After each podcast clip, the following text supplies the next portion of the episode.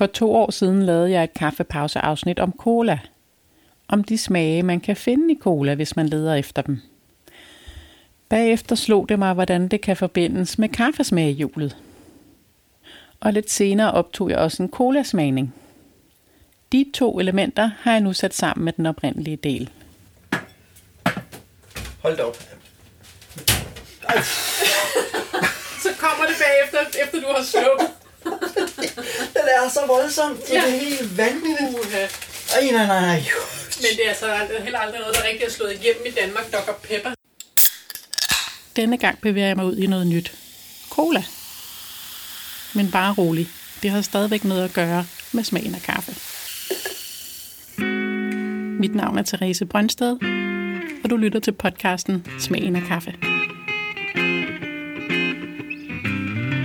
Her i denne kaffepause vil jeg give jer en lille smagøvelse, hvor du kan øve dig i at udforske med smagssansen.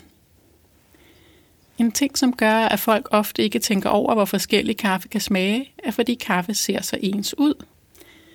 Vores smagsoplevelse afhænger af meget andet end fysiske smagsindtryk. Det er også, hvad vi ser og hvad vi ved på forhånd. Som regel ved vi altid, hvad vi skal forvente, når vi spiser noget. Du har købt en jordbæris, der er et jordbær på emballagen, isen er farvet rød, der står på, det er jordbæris. Og hvis den smager cirka som forventet, så er der jo ingen grund til at udforske nærmere med smagssansen. Hvis du aldrig har været udfordret på det her punkt, hvis du altid har været støttet i, hvad du skal forvente af din smagsløg, så har du ikke rigtig udviklet din evne til at smage. Jeg lavede lige et spørgeskema med jer, som er med i Facebook-gruppen for podcasten her. 83 procent af jer siger, at I godt kan smage forskel på kaffe, men har svært ved at sætte beskrivelser på. Men som med alt andet, så gør det en forskel at træne og udfordre sig selv.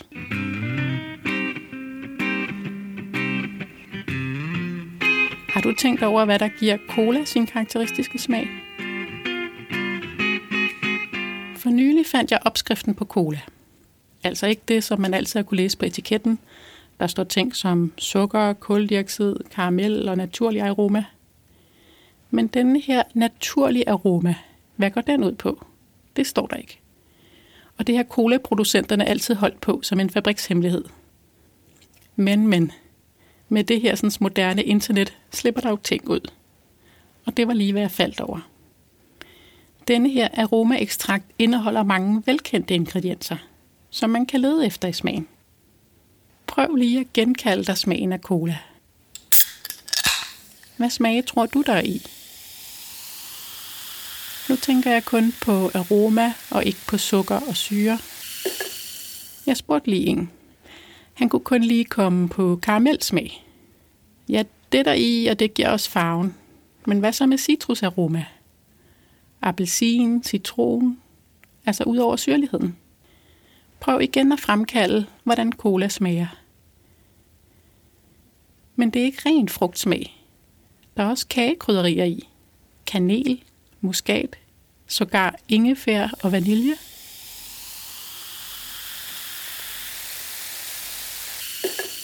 Der er mange colaopskrifter. Hver producent har sin egen opskrift, og det er forskelligt, hvad der er i. Der kan også være koriander, kakaoekstrakt og, tada, endda kaffe. Og flere ting endnu. Jeg har lagt links til forskellige colaopskrifter inde på smagefter.dk. Det er ikke til at vide præcis, hvad der er i den cola, du lige har fat i. Men det er netop derfor, det er en god smageøvelse, for så kan du udforske med din smagssans. Så næste gang du smager på en cola, så prøv at søge efter de forskellige aromaer i smagen, og se, hvad du kan finde. Hvis du virkelig skal træne, så få fat på to forskellige colaer og smag dem op imod hinanden. Ligesom jeg fortalte om i afsnit 2, så lærer man meget af sammenligninger. Det får forskellene til at stå tydeligere frem. Tag for eksempel et af de store mærker og et lille mærke, en økologisk eller en meksikansk cola. Og det skal være sammenlignelig cola. Ikke noget med kirsebær-variant eller noget. Og der skal være det samme sødemiddel i. For eksempel traditionel sukker og ikke en light cola. Tag så alle de mulige ingredienser i opskriften og smag efter, om du kan finde dem. Fokuser på én ting ad gangen. Tænk på kanel, og så søg efter kun den aroma i smagen. Hvis kanel ikke lige står knivskarp i din hukommelse, så få fat i noget kanel og duft. For hver ingrediens vurderer så, hvilken af colaerne, som har mest af det. Her kan du kun bruge smagssansen. Du kan ikke vurdere det ud fra farven eller noget, du ved i forvejen.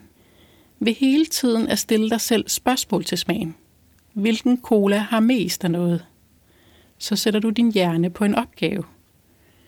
Du signalerer til din hjerne, at det her er vigtigt. At den skal oppe sig på det her punkt. Det er måden at blive bedre på.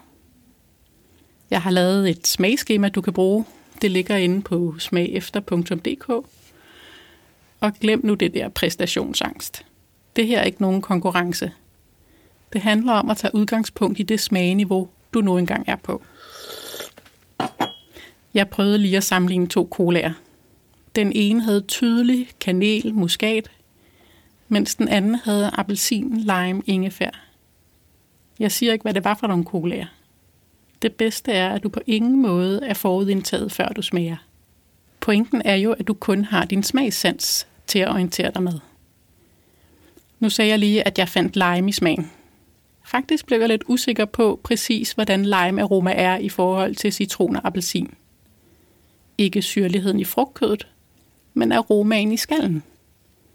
Så jeg må se at få købt en lime, og så lige raspe skallen lidt på rivjernet, for at få genopfrisket den aroma. En sidste ting, vær lige opmærksom på, at kold cola har mindre smag end ved stuetemperatur. Så hvis colaerne kommer fra køleskabet, så hæld dem på glas og lad dem stå lidt. Øvelsen giver mere mening, når colaen er nogenlunde stuetemperatur.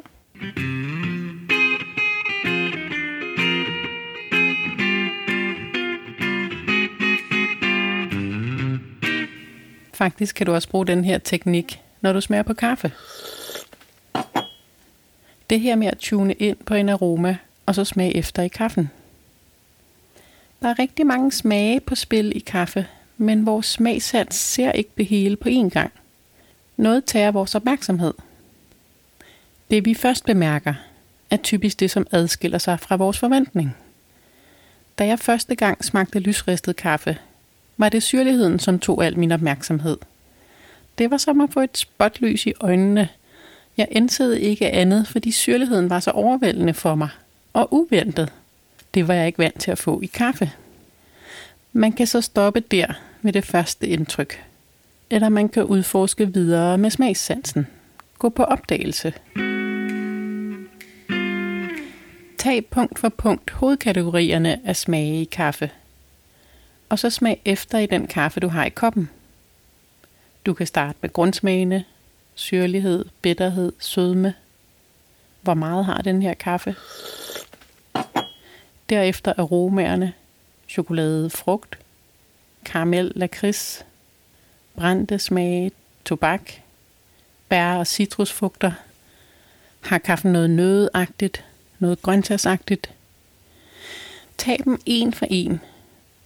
Tune ind på kategorien og smag efter. Nettet kan du finde smagshjul for kaffe. Flavor Wheel hedder det på engelsk. Der findes flere varianter. Typisk har de hovedkategorier inde i midten af hjulet, og yderst er det mere konkret. Solbær, citron, jasmin. Men start ikke med de specifikke aromaer. Start med de overordnede kategorier, og se hvad du kan finde der. Så kan du altid gå i dybden derfra. Det sjove med smagssansen er, at man kan opdage ting, man ikke bemærkede til en start. Og så kan man blive bedre ved at smage sammen med andre. Det kan virkelig skubbe en videre. For mig er målet at blive bedre og bedre til at bruge min smagssans. For det gør mig bedre til at navigere, når jeg skal lave god kaffe og mad i det hele taget. Og så synes jeg også, det er hyggeligt at smage sammen med andre, udveksle erfaringer om, hvad vi finder i smagen, og gå på opdagelse sammen. Her smager jeg på colaer sammen med Rasmus Tange. Han er også mega smagenørd og kaffenørd. Og så er han uddannet kok og har engang arbejdet som barista på Coffee Collective. Vi mødtes egentlig om noget kaffe, men jeg fangede lige to colaer i nærmeste kiosk, en Pepsi og en Dr. Pepper, som vi lige kunne smage på sammen. Jeg havde lige fortalt ham om de her cola-opskrifter, og nogle af de ting, de putter i. Jeg har haft nogle forskellige, dem her har jeg ikke smagt før. Det var bare lige, øh, hvad hedder det, da jeg var ude i dag, så da jeg var ikke hjemme, så slog det mig hov, når du kommer. Det kunne lige være sjovt at prøve at smage. Jeg ved ikke, det her Dr. Pepper, Det er meget sødt, er det ikke? men er det stadigvæk en cola? Jo, det er, det er bare en amerikansk variant. Det er meget populær i USA. Men, ja. Ja. men, men jeg, kan, jeg kan godt se uh, ingefær. Jeg, jeg stod egentlig og tænkte på citrongræs, har lidt af den samme, men, men det er jo også samme nu, men det, det er ikke noget, man tænker over. Det er ikke noget, jeg tænker over. Så jeg smagte en Coca-Cola i naturfrisk. Ja, Og Coca-Cola havde tydelig kanel, og naturfrisk var mere appelsin, lime, ingefær. Mm. Men så blev jeg lige pludselig i tvivl, lime, hvor ligger aromaen i skallen i forhold til citron? så jeg vil sige, den er mere, den er mere skarp. Den er, Ja. mere, øh, den er, Aggressiv. den er væsentligt mere parfumeret Ja. i forhold til, øh, til citron. Her tager jeg lige en citron og en lime ud af køleskabet. For det var også det, jeg fandt ud af. Altså fandt jeg ud af, at gud, det er egentlig det, som ved cola. For jeg synes normalt, synes jeg, cola er for skarpt i længden at drikke. Jeg er ikke så vild med det. Øhm, Jeg vil også sige, at, at selve citronen har, på trods af, at der ikke er så meget sødme i, i syresmagen, så er den mere sød. altså først, jeg synes også, den, den dufter mere citron. Den er jo helt svag i Ja. sammenligning med, ikke? Altså, Meget mere skarp, end også Ja. parfumen. Det, altså, men når jeg har fået det peget ud, så synes jeg pludselig, det er jo det, der gør, at cola har en meget skarphed. Den der, cola har noget skarphed. For at smage, så øh, start med Pepsi'en og se med nogle af de der... Men altså, der kan være alle mulige ting i, så det er jo ikke til at vide. Jeg synes, den har det der lime. Men måske også noget hen af appelsin, den her. Den er, den er lidt mere spids end citronen er. Den er lidt mere krydret, den er lidt mere Ja. ja. parfumeret. Og det, det er også der, hvor jeg måske øh, instinktivt tænkte mynte undervejs. Den der, Ja, det er også Øh, der, hvor de nogle gange har de koriander i, faktisk. ja, den ligger også derhen, ikke, kunne jeg forestille mig. Men den er pebermyntesmag indover. Pebermynte. Ja, ikke, ikke voldsomt udtalt, men, men den, den der følelse af den måde, som, som mynte ligger sig i munden på, mundhulen, det er, er det pepper her. Hold da op, ikke? Åh, oh, hvad er det? Det er, Jeg siger ikke, hvad jeg slår mig, for du kan oh, lige få det lov er, sådan, det, det er medicin. Det er, det er sådan Marcipan. Marcipan, Ja, ja, marcipan. ja. Og Den der kunstig, kunstig, kunstig marcipan. marcipan. Det er faktisk benzaldehyd, som sjovt nok også findes i, øh, hvad hedder det, kirsebær. Det er den duft af sådan nogle kirsebær til jul. Ja. Det der syltede kirsebær. Ja. Og den der netop kunstige marcipan smag Ja. ned i den. For for fanden. Ja. Men jeg kiggede på den, der står ikke noget som helst, øh, at det her er en særlig et eller andet kirsebær Men den smager også af det. Den der romessens eller, kir- eller mandelessens på, på dåsen. Lige præcis. Føj. Det er, det er benzaldehyd. Men der, skal, en- der, der synes jeg, der er tydelige noter af vanilje, men igen, den der kunstige vanilje. Ja, vanilje og, og marcipan. Og nu er vi tilbage på Pepsi. Så smager Pepsi pludselig meget godt. Ja. Men når jeg tuner ind på kanel, så får jeg det også. Altså, der er Ja. kanel i. Jeg kan godt, øh, uden overhovedet sætte præcis på den, den der sådan udflydende masse, der er sådan lidt smagen med den øh, kardemomme, kanel, øh, Ja. nellik og alle de der, ja, muskat. kagekrydderier. Ja, lige ja. præcis. Den der blanding af det. Men det er lidt sjovt, cola, som er så velkendt, og så lige pludselig opdage, at man kan decifrere det. Der er ret tydeligt nogle netop af citrus, som jeg egentlig ikke umiddelbart har tænkt over. Nej. Men øh, Og der bliver man forledt af farven, ikke? Fordi at hvis det var citrus, så ville man gerne have haft den med gul, orange, et eller andet. ja, fordi cola er syrligt. Men jeg synes også tit, syrlighed og, øh, og sådan brusen hører lidt sammen. Den måde, man får Ja. ind på, det, det forstyrrer hinanden. Men det er meget tydeligt, at hvor syrlig den faktisk er, den her. ja. ja, den er temmelig syrlig. Det er ikke en flad en på samme Nej. måde. Og der kunne det faktisk have været sjovere at sammenligne med Coca-Cola, men jeg, har, jeg har ikke prøvet at sammenligne dem op imod hinanden, men jeg tror Pepsi og Cola, jeg tror de konkurrerer, så de prøver at, Ja. at, at lave deres opskrifter meget ens. En ting, jeg har fundet ud af, det er, at det der med sukkeren dæmper jo syrlighed. Ja, øh, så jo sødere den er, jo mere. Ja, og cola jo faktisk er mere surt end citronsaft. Ja, det er Men fordi du putter sukker i, så virker den ikke lige så skarp. Et eller andet sted kunne det være meget sjovt, når vi i forhold til syrligheden og sødmen med, øh, jeg har aldrig kunne lide de, øh, med de der light colaer. Jeg synes, de, øh, både, både den der måde, det ligger sig i munden Ja. på og på tænderne, men også, at jeg synes, der, der sker et eller andet med, øh, med, med smagene generelt. At det, Ja. Men det er måske syrligheden, det mangler- påvirker. Og det mangler den, ja, det er den øh, modvægt, som sukker Ja, giver, og til- den rundhed og alt muligt. Ja. Fordi hvis det ikke giver den samme, øh, det samme modspil i forhold til, til syren, så kunne jeg godt forestille mig, at, at det er måske der rent at smagen bliver skubbet for mig i den forkerte retning. Nå, nu er jeg ikke helt tilfreds med de to colaer, vi havde sammenlignet, fordi den der Dr. Pepper bare var så... Jeg har faktisk aldrig drukket Dr. På den anden side, Pepper hvis du, før. hvis du vil blive skubbet, når en cola kan smage, Ja. så Dr. Pepper måske meget god. Men hold op, bare, når man dufter til den, så det der benzaldehyd kunstig, det er helt crazy. Altså, Det, det smager af ting, der er lavet i, øh, i et laboratorium. Ja. Det smager ikke af noget som helst, der, er- der er meningen, man skal drikke. Så prøvede vi at holde os for næsen, mens vi smagte på Dr. Pepper, for at vurdere den på grundsmagen alene, før man så slipper næsen, og aromaerne slår igennem. Jeg får propper i ørerne. Hold da op. Så kommer det bagefter, efter du har sluppet. Det er så voldsomt. Det er Ja. helt vanvittigt. Ej, nej, nej, nej. Men det er altså heller aldrig noget, der rigtig er slået igennem i Danmark. Dr. Pepper, ser Det, det, det begyndte, ja, det begyndte at komme Okay. i, i steder, hvor man prøver at, at have noget andet. Men de smager lige pludselig ret ens, fordi den ligger i aromaen, den der Altså, frygtelige... syrlighed og øh, sukkerhed, der er det det samme. Ja, sådan, altså der er et ret tæt på den, men, men det er også derfor, der er slap, så kom Ja. den fuldstændig bagfra. Ej, det var en... Jo, jeg synes også, jeg kan finde det der muskat. Jeg sad lige og søgte Ja, efter du sagde muskat før, ja. Ja, øh, og det står også som... Og så bruger de til appelsin, der bruger de en olie, der hedder Negroli, som er sådan noget appelsinblomst øh, ekstrakt, Ja. et eller andet, som man jo så heller ikke har en daglig erfaring med selv. Men øh, Måske også derfor, den ikke er den der øh, tunge appelsin, øh, som man kender fra skallen eller, eller fyld, men, men det går over og bliver den der mere aromatiske appelsin, ja, som man kender for eksempel hyldeblomst, øh, også bliver meget let Ja. aromatisk, sådan, der er så den faktisk ligger også så nogle lidt let i opskrifter, der har hyldeblomst i cola. Så faktisk synes vi, at de to colaer lå rimelig ens i syrlighed og sødme, når vi holdt aromaen tilbage ved at holde os for næsen. Når Dr. Pepper ellers kan virke mere sød end normal cola, er det nok fordi dens aromaer er sødlige for fuld musik.